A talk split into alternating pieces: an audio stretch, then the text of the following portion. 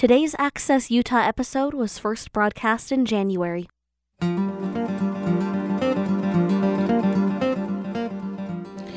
Welcome to Access Utah. I'm Tom Williams. Montana based writer David Quammen says that COVID 19 is a reminder of viruses' destructive power, but that life as we know it would be impossible without them. In his latest article for the National Geographic, he reviews the evolutionary origins of viruses and shows how they've helped shape the history of life. He's also written extensively about the uh, coronavirus. And uh, today on the program, we're going to talk with David Quammen about viruses in general and COVID 19 specifically. David Quammen, welcome back to the program. Thank you, Tom. It's good to be with you again. Good to, good to have you with us. I've been reading on your website, which is, by the way, davidquammen.com. Uh, quite a year for you, as it has been for all of us. You say you, you, Yeah. you got through last year with one take of gas. Um, yeah, yeah, yeah. um, I, I, uh, I, I haven't been in an airplane since March second, um, and I, I've only been out of the county here one time, and that was when I went to another county as an election observer. Um, so uh, it's been a hard year for everybody. Um, freelance writers and authors who explain viruses have had no shortage of work, but uh, crazy difficult time for folks all over the country and all over the world. yeah, you, I imagine you've been very busy. Um, double knee replacement as well for you. That's right. Yeah, I got that done this summer. Yeah, and I'm a satisfied customer. Yeah, good, I, good. um, and then took up skiing again. Of course, cross country. You say with your with your new knees. Back to cross country, yes. Matter of fact, I hope to get out for a couple of hours this afternoon. Um, my surgeon has told me that uh, yes, bicycling is great, cross country skiing fine. I asked him, "What about telemark skiing?" And he cringed and said, "You might want to lay off the telemark skiing. A little bit too much torque in the knee from that." um, you were an election observer. You say. I was for the Democratic Party of Montana. Um, I was stationed in um, ballot drop box places. Uh, um, everybody was very polite and cordial, and we wore our masks, and uh, it was uh, it was uneventful. But I, I, I felt very good to have the opportunity to participate. Now you write that you're um, known for writing about viruses, right? And your book Spillover talks about uh, how viruses and such come from, uh, you know, animals to humans. Um, so early on in this, um, uh, I guess your attention must have been pretty riveted. Oh yes, yes. When I published Spillover back in 2012, I channeled warnings from scientists much smarter than myself, um, disease experts who were saying, yes, there is a pandemic coming. Um, the next big one. Yes, it will be caused by a virus. That virus will come out of a wild animal of some sort. What kind of a wild animal? Well, it could very well be a bat. What kind of a virus? Well, uh, the influenzas are always dangerous, but it could very well be a coronavirus. Where might that happen? Well, it might happen in or around or on the way to some sort of a market where wild animals are sold live as food. So all of that was in the book back in 2012. And when this thing began, I was uh, the only thing that surprised me was how unprepared we were for it.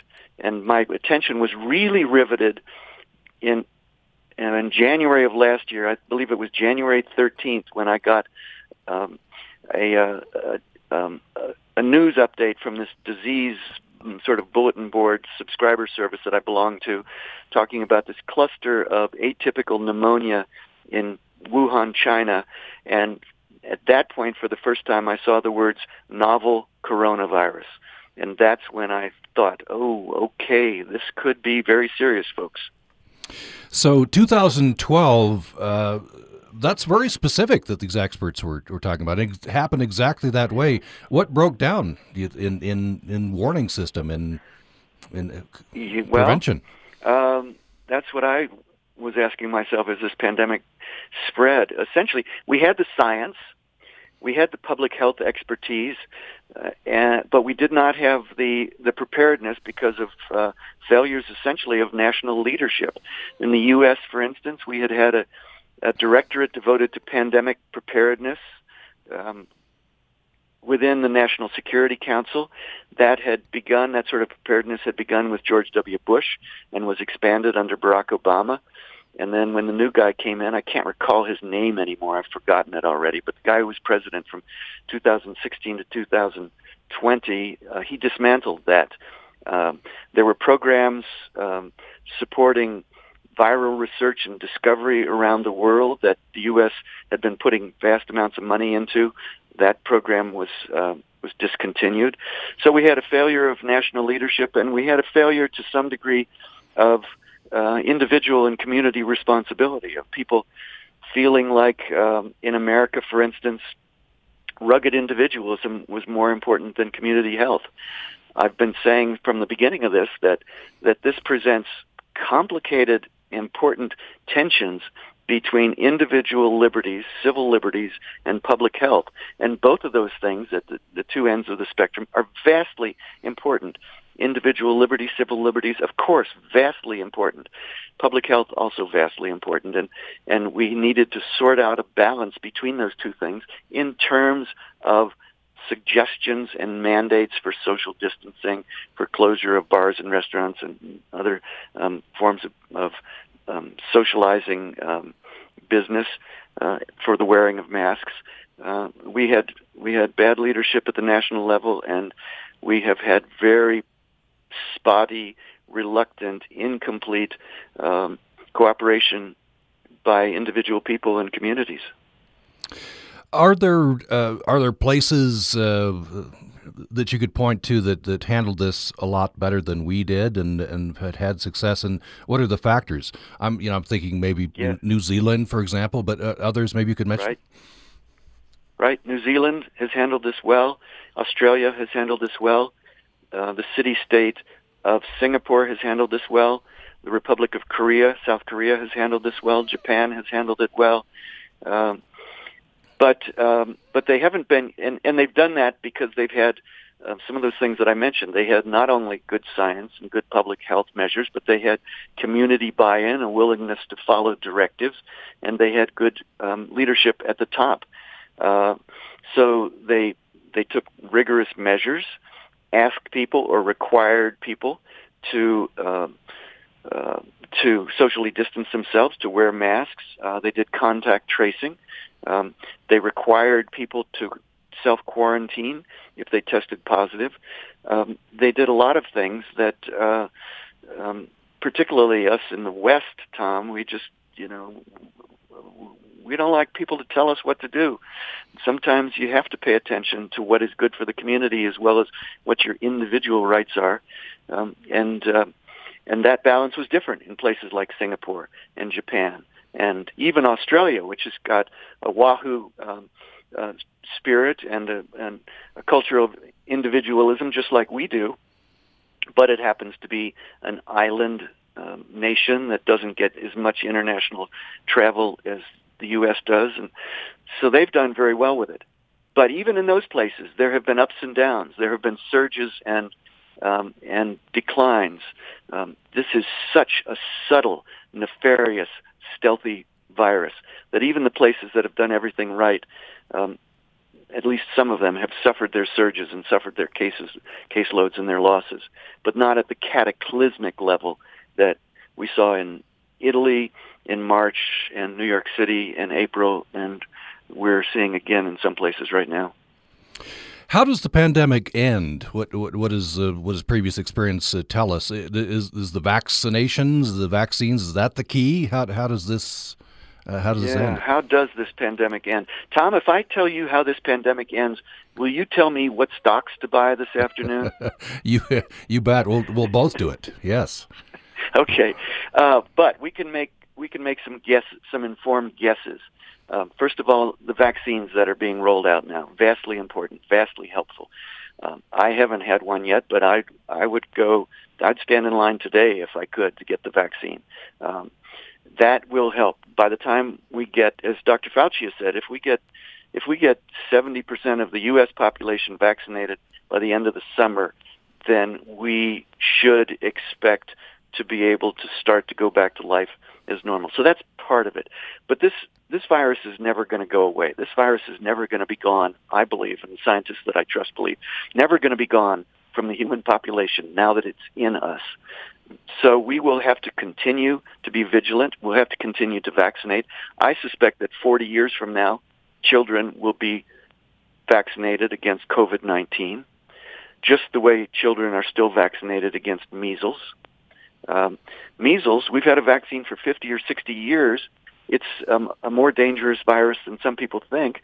Um, there has been a relaxation in some places of, of vigilance and, and, and rigor of measles vaccine, and in 2019, measles killed 200,000 people around the, the world, if I'm remembering the numbers right. Um, so that's a model for what COVID-19 might be like. It might be with us forever. It might kill people in areas where there has been inadequate coverage with vaccines. Uh, it might flare up here and there, but it uh, it won't be. I hope it won't be a pandemic anymore after um, 2021. I hope mm-hmm. if we do what's necessary. Yeah. What do you think? Um, life life back to you know quote unquote normal. What fall of this year? I mean, it's you know it's hard to predict. It's hard to predict, but Tony Fauci says that yes, if we do uh, do what we can do in terms of getting vaccines into um, every possible arm, um, get 70 to 85 percent of the people um, vaccinated. Um, I hope he hopes he expects that um, life will be getting back to normal in the fall of this year. If we don't do that, then the deal is off, and and we could suffer a, a continuing roller coaster of surges and plateaus and declines. And of course, now we've got these new variants of the virus. The, the virus is evolving, uh, and whether it can evolve fast enough to escape our vaccines, to get around our vaccines, or whether we can we can tweak our vaccines, adjust our vaccines as fast as the virus evolves, that remains to be seen too. And that's a reminder of how how important continuing research, continuing um, uh, development work, continuing science is for controlling this thing. Now, vaccination will have to, uh, you know, we'll have to continue to vaccinate, right? You'd say this variant of the coronavirus will be with us probably always. Uh, the flu is, uh, you know, the common flu or the strains of the flu are are an example where we try to get vaccines right every year, right? But it's kind of guesswork, and and that's one where we ha- don't control it that well. That's right. And the influenzas, they're they're taken for granted to some degree the way measles is taken for granted, and yet they can, they can be very dangerous viruses. One of the reasons we need a new flu vaccine every year is because the group of viruses that are the influenzas that infect humans are very very changeable. Um, not only do they mutate um, making small mistakes as they copy their genomes, you know, one letter of the genome here and there. Not only do they do that at a at a fairly fast clip, but they also pop apart into sections. The, the genome of the virus itself. There are only, let's see, eight or nine genes in the um, the average genome of uh, of uh, an influenza virus, uh, if I'm remembering correctly, and they pop apart and reassemble. Um, and they do that. They can do that in the in the body of a creature, whether it's a human or a pig, that is infected with two different strains of the influenza virus. Um, different sections can pop apart and come together in different combinations. So they are changing all the time. Um, we hear about H5N1, H1N1, H5N7. The H's and the N's represent two of those segments. Um, and there are another well, seven or so segments. So constantly rearranging and uh, producing new new variants of influenza, for each of which um, we need a new vaccine. Um, this this virus doesn't change that quickly, so that now that we have some good vaccines, uh, we can be hopeful that those vaccines will will last for a few years. But these new these new variants, these newly evolved um, strains, variations on the the, the basic um, they call it the wild type of the COVID-19 virus. Um, they uh, they may they may challenge us to to have to keep changing our vaccines as we go along. Um, one of those variants is coming out of the, the United Kingdom. Another one's coming out of South Africa, and now we've heard about one that exists in Brazil. Each of which causes serious concern to the to the vaccine developers and to um, to Tony Fauci. Uh, so it's kind of an arms race. We'll we'll just have to maybe have to keep ahead of that with new vaccines. It is, yeah. I heard somebody call it yesterday uh, the uh, the race between the virus and the vaccines. Yeah. Um, and it's a it's an it's an arms race in the sense that we have to get those vaccines into arms. Yeah, yeah, yes, that, that's true. That's true. Uh, it brings up a point. Um, there's, as you know, increasing vaccine skepticism uh, in yes. some countries. Yes, that's a problem. That um, that that is a real problem, and um, people. It's it's part of a larger problem, which is that a, a lot of people in particularly in the U.S., but in other countries too around the world, um, have have been um, seduced by the fashion of denying science, rejecting science, and vaccine development is one branch of of science and scientific technology, medical science. Um, if you don't believe in evolution, and you don't believe in vaccines, fine but then you may as well not go to a doctor for anything because medicine is based on uh, on science. Uh, I mean, it's a very sad and, dangerous thing. This rejection, the skepticism of expert um, uh, expert advice in any form. One variant of that is um, rejection of scientific advice. People can find the um, they can find stories on the on the internet that will satisfy their you know their fears and their paranoias and their um, their political um, uh, disposition. You can find anything on the internet, um, but most of it is you know, crackpot noise, or much of it is.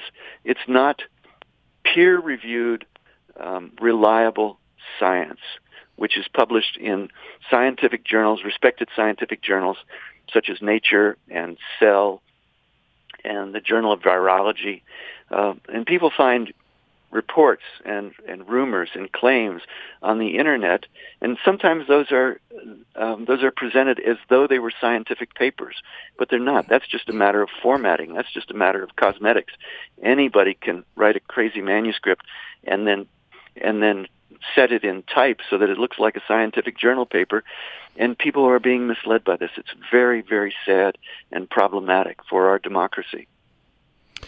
We're talking, if just joined us, with David Quammen. He's uh, based in Montana, and uh, his uh, many books include Spillover. That was 2012 um, and predicted um, something that, uh, like what happened, a spillover uh, from we think maybe what David Quammen a bat in China in, into humans. This this new coronavirus. The, the, the best answer at this point is a bat. Yes, um, there is a virus that's 96% similar to this virus by a genome that was identified in a bat from southern China uh, six or seven years ago.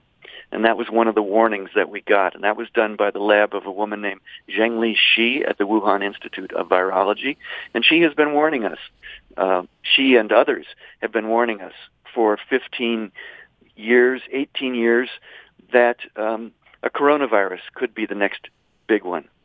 Um, but the virus that she has found that's most similar to this, as I said, 96% similar, that's still not this virus. That's a cousin of this virus that may have evolved separately in in an isolated bat population for a period of 40 or 50 years. The virus that directly led to this uh, presumably exists in a different bat population that hasn't been sampled yet. We haven't found that direct ancestor yet. All we've found is the cousin, which tells us that with a high degree of confidence, we can expect that this virus came out of a uh, of a horseshoe bat, a small insectivorous bat. Well, we're talking with David Quammen about viruses in general, but we'll get into talking about that. His latest article, it's cover article in the National Geographic February issue, uh, talks about viruses. And uh, David Quammen points out that obviously COVID 19 is a reminder of viruses' destructive power, but that life as we know it would be impossible without viruses. We'll get into talking about that and uh, other related topics following this break. The first 100 days of a new presidency are a time for America to reset our national agenda. This is Brian Lehrer from WNYC. Join me, my guests, and listeners from around the country for live national call in shows Thursday evenings for the first 100 days. How will we all get vaccinated, create jobs, fight racism, and restore our democracy? America, are we ready for the first 100 days? Thursday evenings at 6 here on Utah Public Radio. For the past two years here on Utah Public Radio, we've been bringing you a weekly dose of research and exploration. We call it Undisciplined because we work really hard to take scientific studies, which are usually written in journals intended for people who share a background in a subject matter, and make them accessible for just about everyone. There are more than 100 episodes available wherever you get your podcasts, or you can catch us every Thursday morning at 10:30 here on UPR. Today's Access Utah episode was first broadcast in January.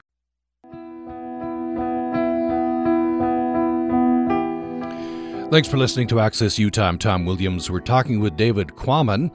Uh, his latest article is cover article in the, the latest issue of National Geographic. About uh, viruses. Uh, he says COVID 19 is a reminder of viruses' great destructive power, but life as we know it would be impossible without them. And he reviews in this article the evolutionary origins of viruses, shows how they've helped shape the history of life. We'll get into talking about that uh, shortly. Uh, you can find David Quammen at his website, davidquammen.com. Uh, so, David Quammen, um, do, we, I mean, the same scientists that predicted this big one, are, are they saying anything, or, or can you say anything about the next, next big one?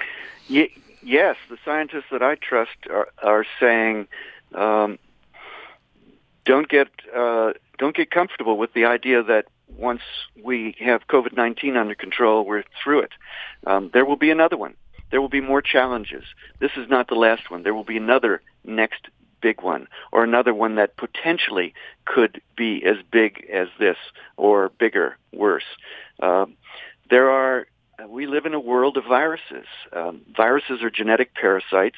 They cannot replicate um, and live except by infecting cells of cellular creatures. Viruses are not cells themselves, uh, but they infect animals, plants, fungi, bacteria, other cellular creatures, and hijack the machinery inside cells to replicate themselves. And all forms of life um, cellular life have them.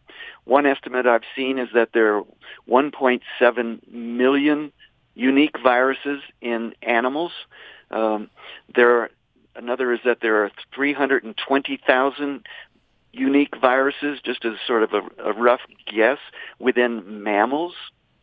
And some of those viruses have the potential to spill over from mammals and become human viruses. So there will be more knocks on the door by by viruses that have spilled over from an animal into a human, and in some cases those will call, cause outbreaks of disease. Maybe a dozen, two dozen, three dozen people get affected, get infected in some remote village. We need to have systems in place for detecting those outbreaks before they become epidemics and before they become pandemics. Um, and that's what the scientists are saying. There will be more spillovers. There will be more outbreaks. Is it inevitable that there'll be more pandemics? Well, it is if we don't do what's necessary to head them off, to contain them before um, before an outbreak turns into an epidemic, and an epidemic turns into a pandemic. I want to talk a little bit more about that, but first, um, I'm sure you've encountered this question. uh, the scientists you've talked to probably encountered as well. Can we prevent spillover? Well, it's very difficult to prevent spillover as long as you've got 8 billion humans on the planet who want resources from our richly diverse ecosystems. Um, we go into those richly diverse ecosystems, we capture animals and ship them to market in some cases, or we kill them for food. We cut down the timber. We build timber camps. We build mining camps. We we t- pull uh, strategic minerals out of the ground. And as we do all that, um, we disrupt um, those ecosystems. We come in contact with the wild animals, and we give their viruses an opportunity to spill over into us. Now, a spillover that that's the term that applies to the moment when a virus passes from its non-human host into its first human victim. It's just a one-on-one kind of thing, and um, as long as we keep uh, we keep consuming um, the rest of nature, it seems inevitable that there will be more spillovers. Those spillovers can lead to outbreaks, which, as I said, is just you know a cluster of a few dozen cases in a particular area. Um, whether we can prevent outbreaks is also doubtful, but then comes the point where we can realistically prevent um, the progression to disaster. At the point between outbreak and epidemic, epidemic being you know a disease spreading across a large population or a, a larger area across a country.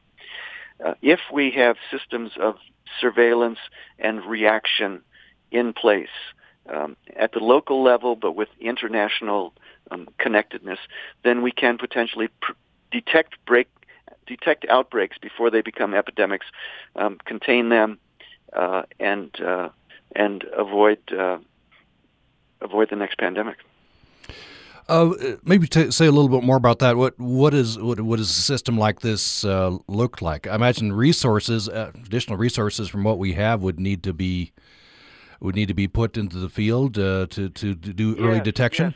Yes. Essentially, you need essentially you need four things. You need you need good science. You need good public health. You need good um, national and international leadership, and you need individual buy-in. You need community um, cooperation. And in this case, we've had the first two of those. We've had the science and we've had the public health advice, but we've had bad national leadership and we, we've, as I said, you know, inadequate um, community buy-in. Um, but what do the systems look like? Well, first of all, um, surveillance. And what I mean by surveillance in this case is um, networks of people trained um, in molecular biology, in disease um, uh, infectious disease ecology, um, in veterinary science, uh, in virology, not just concentrated at a few centers around the world at the CDC and at the, the China CDC, but but dispersed um, locally. Um, capacity building so that we're training more people or helping um, national entities train more of their own young people to be virologists, to be molecular biologists, to be para, paramedical experts. So that when you have that spillover that leads to an outbreak in that village in the Congo or in southeastern Cameroon or in Bolivia or in the southwestern United States, you have people that are there immediately uh, taking samples, doing diagnostics, identifying a new virus, uh, providing the sequence genome of that virus, and then the message goes out around the world through through um, through instantaneous and, and open communications to uh, public health entities in the various different countries and the international ones like the World Health Organization and Global Outbreak Alert uh, and Response Network, um, so that resources flow to the site, so that you have cooperation, you have in, information, you have diagnostic testing immediately at airports, you have um, contact tracing, you have reaction, rigorous, um, expert um, reaction with community cooperation at the point where the outbreak is occurring so that it doesn't, as I say, it doesn't spread. For that, you need international agreements, you need international um, entities, you need a stronger World Health Organization, um, uh, you need international participation in the form of sharing information quickly, honestly, and providing resources to the places, the countries where it's needed most. And this is not just a, uh, this is not just a, a matter of armament of public health. This is a matter of education. You need you need to be training more kids in science and and training more um, young students in virology, uh, molecular biology, infectious disease science, all of that, um, to to have us ready to respond and and win the battle next time that that um, that we haven't won, at least in the early stages with uh, SARS-CoV-2, this virus. you just joined us, we're talking with David Quammen. Uh, his latest article in the National Geographic is the cover article uh, titled Mysteries of a Virus. Subtitled, They Kill Us by the Millions, but Without Them, Life is Impossible. I want to get into talking about this, viruses in general. Now, this is fascinating.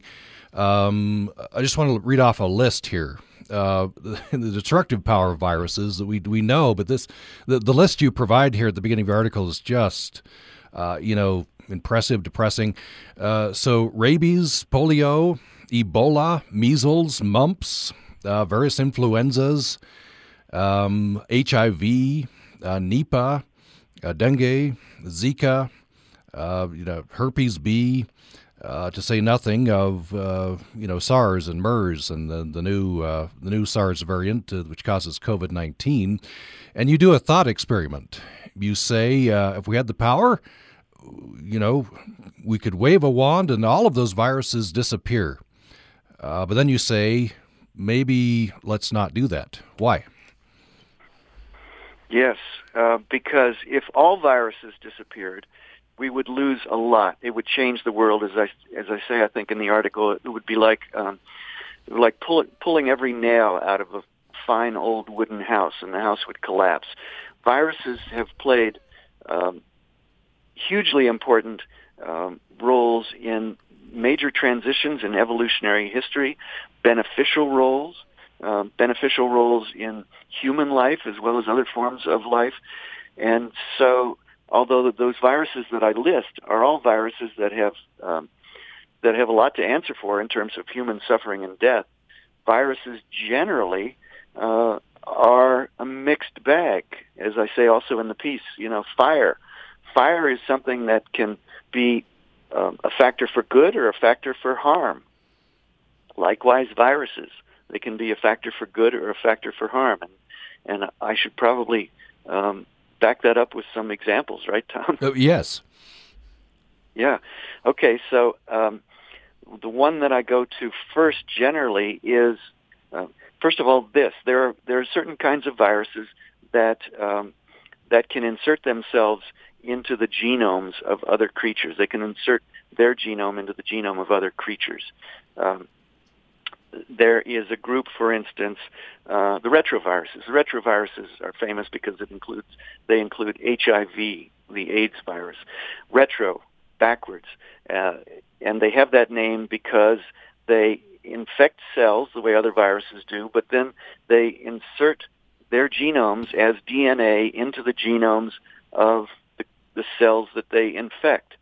Now, when, when HIV does that, it, it infects immune cells and inserts its genome into the into the genome of the immune cell so that when immune cells copy themselves, um, they copy the recipe for building this virus particle.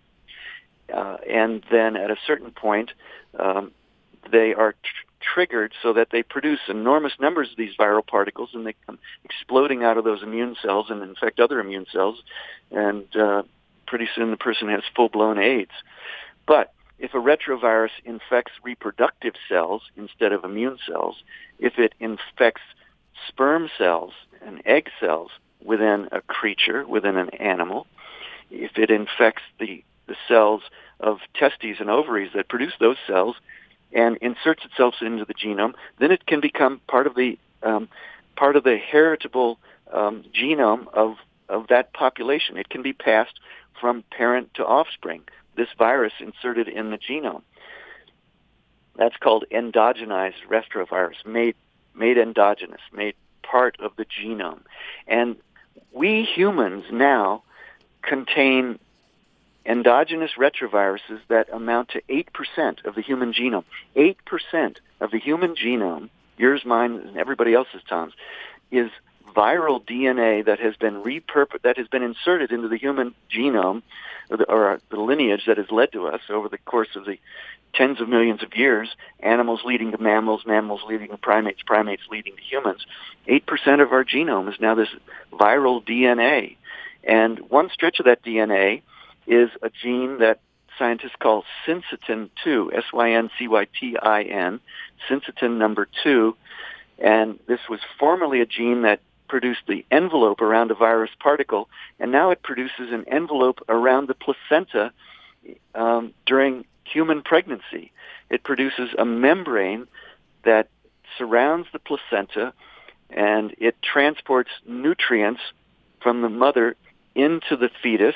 It transports waste products from the fetus back out to the mother so that she can excrete those waste products. It performs this hugely important function. Without it, human pregnancy is impossible. It's this membrane. It's got a long, fancy name. I won't bore you with that. Um, but it is created by a gene that we acquired by viral infection. Wow. Yeah. Uh, you you also write that um, memory, at least some process of, of memory, yeah. were influenced by yeah. this process in, in, involving viruses. That's that's that's right. There's another uh, retrovirus um, that uh, got into the lineage of mammals over long periods of time, um, and it now exists as a gene that the scientists call ARC, A-R-C, ARC. So this is a gene in mammals, including humans, and this gene seems to be, they're still working on this, but it seems to be responsible for converting experience into um, genetic information in the form of RNA, packaging it in little capsules, little bubbles that move from one n- neural cell, one neuron, to another for storage. So what they're saying is that this is a this is a gene that we got from viruses, and it's responsible for the storage of experience in physical form. In other words, memory, the ARC gene uh, from viruses. Mm. Uh, early work on that is being done in a number of labs, including uh, the lab of Jason Shepherd down there in in Utah. Yeah, yeah, University of Utah. Um, yeah. You get a bit philosophical here. I want to quote this. You see, if 8% of your genome and mine is retroviral DNA and half is transposons, I don't know if I'm pronouncing that correctly, then maybe the very notion of human individuality, let alone human supremacy, is not as solid as we like to believe.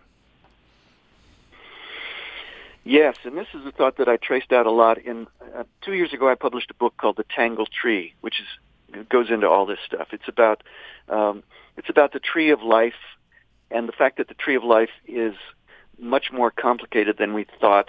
Now that we can draw the tree of life using molecular information and not just um, not just physical similarities in the bodies, you know, similarity between between monkeys and apes and, and humans. We now do it with molecular evidence. So, so I, I talked about all this um, there, and um, and we find out things about ourselves and the origins of ourselves. We find out that the tree of life is very tangled. We find out that genes have been moving sideways from one kind of creature to another, as well as vertically from parents to offspring.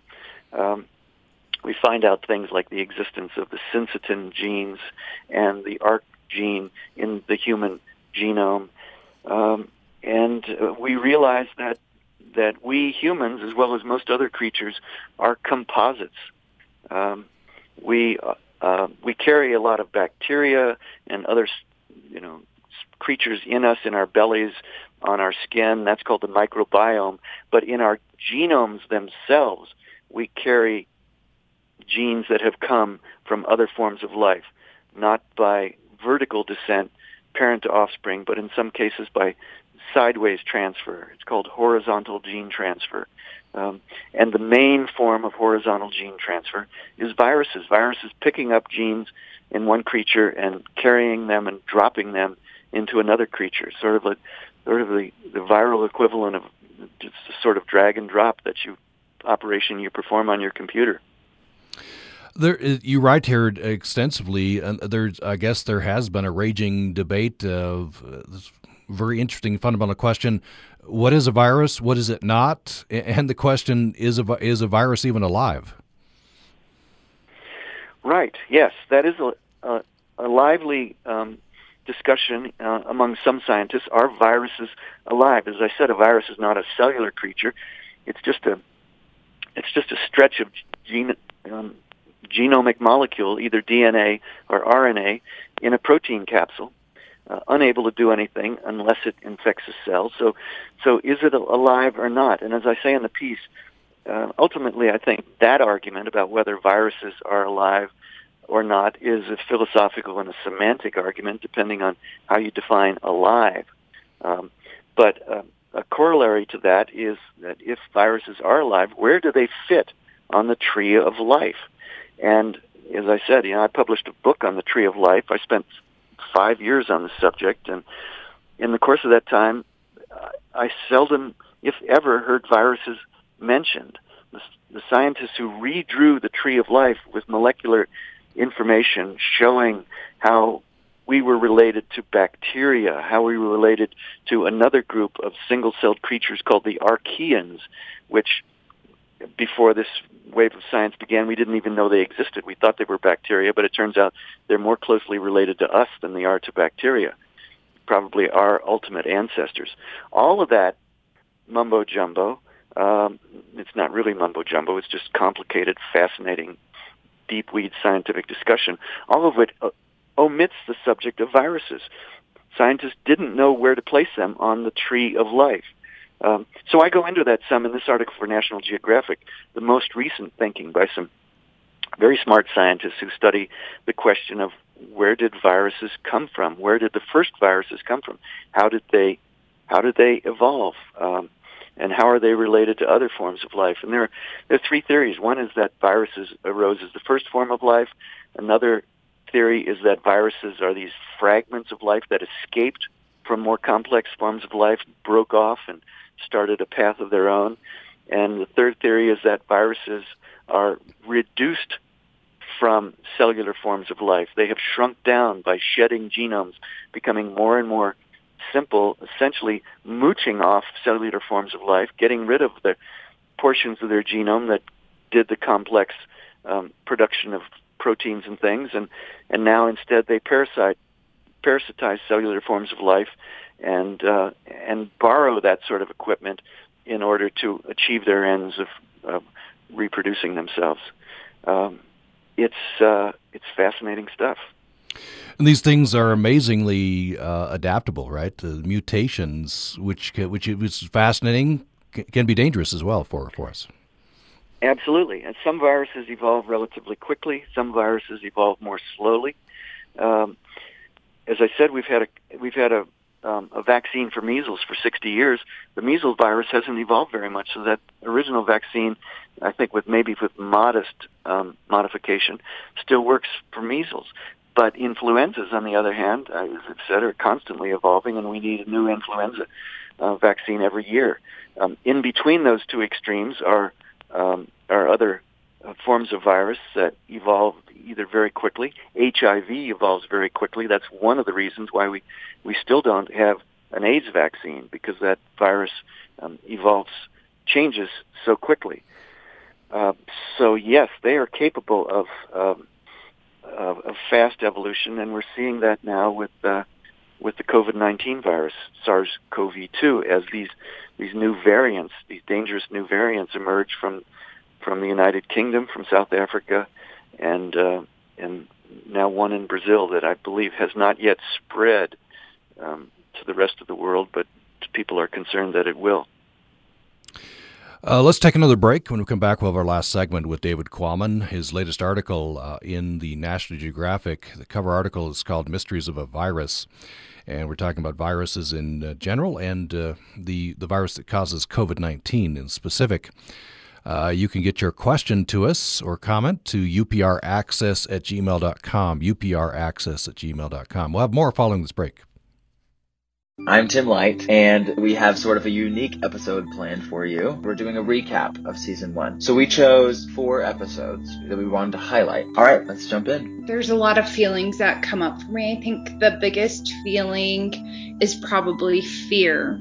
Stigma is just based around like Native Americans not being functionable and and I was like this is going to happen to me. You hear or sort of levels of addiction differ by race. It's not race that's causing that. It's racism. It's the way we treat communities of color and have mistreated communities of color. And so it's not because of some sort of internal genetic differences between us. It's because of the social conditions around us. There's just something about addiction treatment. There's something about us identifying as addicts and then identifying later as people in recovery that gives us this really strong personal like buy-in to yeah. to holding on to these boxes and these stigmas and such. And I think most of the time it comes from a good place and sometimes it just comes out of ignorance. Debunked, the only Utah podcast combining evidence-based health practices with storytelling to challenge the stereotypes and debunk the myths about harm reduction, opioids, and substance use disorders. Today's Access Utah episode was first broadcast in January. Thanks for listening to Access Utah. I'm Tom Williams, and we have been talking about viruses in general. That's the subject of uh, the cover article in this month's uh, National Geographic, well, February's National Geographic, uh, written by David Quammen. We're talking about, of course, uh, the virus that causes COVID 19 in specific as well. And uh, you can find David Quammen at davidquammen.com. Um, and uh, David Quammen, just uh, maybe just one more question on this, and there's there's a couple things from your website I want to talk about at the end here. Um, one, I suppose, possible good effect from this whole pandemic is perhaps there are young people out there who have been affected, as we all have been, by this pandemic, and and who will say, "I'm going to go into science." Yes, that will be a good effect. I absolutely agree. Um, I hear that occasionally from people who who have read uh, my book Spillover. They say, "Hey, I read that, and uh, that that's cool stuff. That's fascinating. The ecology and evolutionary biology of scary viruses, and now I'm a disease scientist." Um, this uh, every uh, not every cloud has a silver lining, but you know, you and I know, Tom, many clouds, many dark clouds have silver linings. Um, and if there is one from this event, um, it could be that um, more and more young people are inspired, provoked, um, driven to study science, to study infectious disease, to study the evolutionary biology that um, that allows understanding of infectious disease, uh, and um, and make us all the more ready to deal with the next one. I certainly hope that happens. I hope it. Um, I mean, I think teaching teaching kids science. I was not trained in science much as a kid. Um, my scientific understanding is mostly self-taught since I became a journalist. Um, but I had I had a, a few fascinating um, science courses and science teachers. I wish I'd had more, and I think that there's nothing more important than starting in the fourth or fifth or sixth grade and and teaching kids science, teaching kids biology, teaching kids astronomy, teaching kids to be curious about the world around them, the universe around them, and understand that science is a is not a body of fact that you memorize. It's a process whereby you use empirical evidence uh, real physical data that can be observed, counted, and measured as a way of approaching a more accurate understanding of the way the world works. Uh, I sure hope that um, this inspires a lot of a lot of young people to um, devote themselves passionately to science. We just have about uh, three or four minutes uh, left. Um, you mentioned uh, on your website that uh, that we have lost and you have lost as friends uh, several prominent writers and artists. Uh, I want to have you talk a bit about uh, Barry Lopez, who you, who you describe oh, as a brother. Barry Lopez, yeah. Yes, Barry Lopez, a wonderful, important, eloquent American writer, author of books such as Arctic Dreams and Of Wolves and Men and River Notes, and uh, his last final magnificent large book, Horizon. He died on Christmas. He died on December 25th. And he was a, a dear friend to me uh, uh, since we met probably 30 years ago. We didn't see each other as often as we wanted. We read each other's books. We helped each other when we could. We appreciated each other. Um, I admired his very, very unique voice um, and his journeys and his respect for all the creatures and all the peoples of the world. I said somewhere, I think I said on on my website that uh, he was like an older, he was three or four years older than I, and he was like an older brother to me. And then I realized uh, it's probably lucky that he wasn't actually my older brother because if he had been, I would have been too daunted um, to try to pursue a career as a writer if he were already doing it. And I would have had to have turned to one of the, uh, the only other um, career paths that would have probably suited my meager talents and my disposition, which would have been either circus clown or herpetologist. um, we miss Barry. We miss him very much. He was a wonderful man. You also mentioned uh, William Kittredge, who lost recently as well. And William Kittredge, a great writer and teacher at the University of Montana. Right, he died in I think it was November. I was on a, a, a, a Zoom memorial event for him just about a week ago. Um, he he wrote essays, he wrote novels, he wrote short stories. Uh, he was an editor of volumes such as um, The Last Best Place, a huge doorstop compendium of of writing um, from Montana over the last century uh, with his partner Annick Smith. They edited that together. Um, and he taught generations of students at the University of Montana how to teach themselves to be writers. I don't think you can really teach anybody be, to be a writer, but you can help them teach themselves. And I don't think anybody that I know of had more success and um, and did more good in that role than Bill Kittredge. Uh, so um, we have we have two good men down in recent months in the literary world of the West. Just about 30 seconds left. Uh, what are you working on? What will we see next? Whew, well, I'm uh, busy, as you said, Tom. I'm first of all uh, back in March. Um, my publishing house, my book publisher Simon and Schuster, said to me, "Would you please push that book that you're doing for us um, under contract now? That book about cancer and evolution. Would you push that to the back of your desk and do a book on COVID-19 on this pandemic?" My first reaction was, "Well, there are going to be uh 200 books on this," and they said, "Yes, but we don't care. We want one from you. We want ours to be from you, or one of ours to be from you." Um, so I am committed to a book on COVID-19, and I'm in the process of figuring out how to do that, despite the fact that I can't get on a plane and fly to the Congo or fly to China and crawl through bat caves with scientists. That's what I usually do when I'm researching a book. Now I'm doing it by way of Zoom, um, but I think I have a way to do that, so I'm at work on that.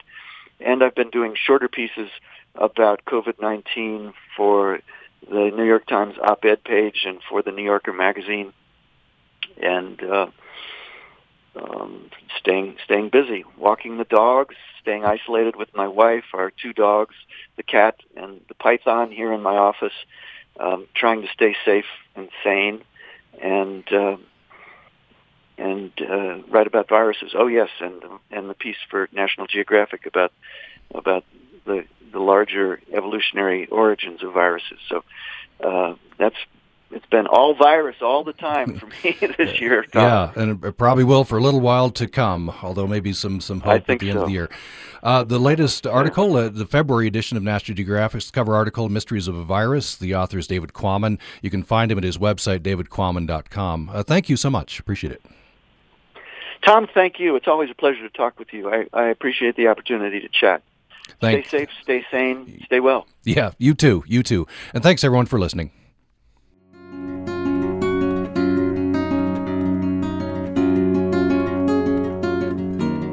My name is Larry Cannon. I have listened to Utah Public Radio since its inception. Our lives are richer for what Utah Public Radio brings into them. Utah Public Radio is a statewide service of Utah State University and the College of Humanities and Social Sciences. KUSR Logan, KUSK Vernal, KUSL Richfield, KUST Moab, KCEU Price, KUSU FM Logan. Also heard at upr.org.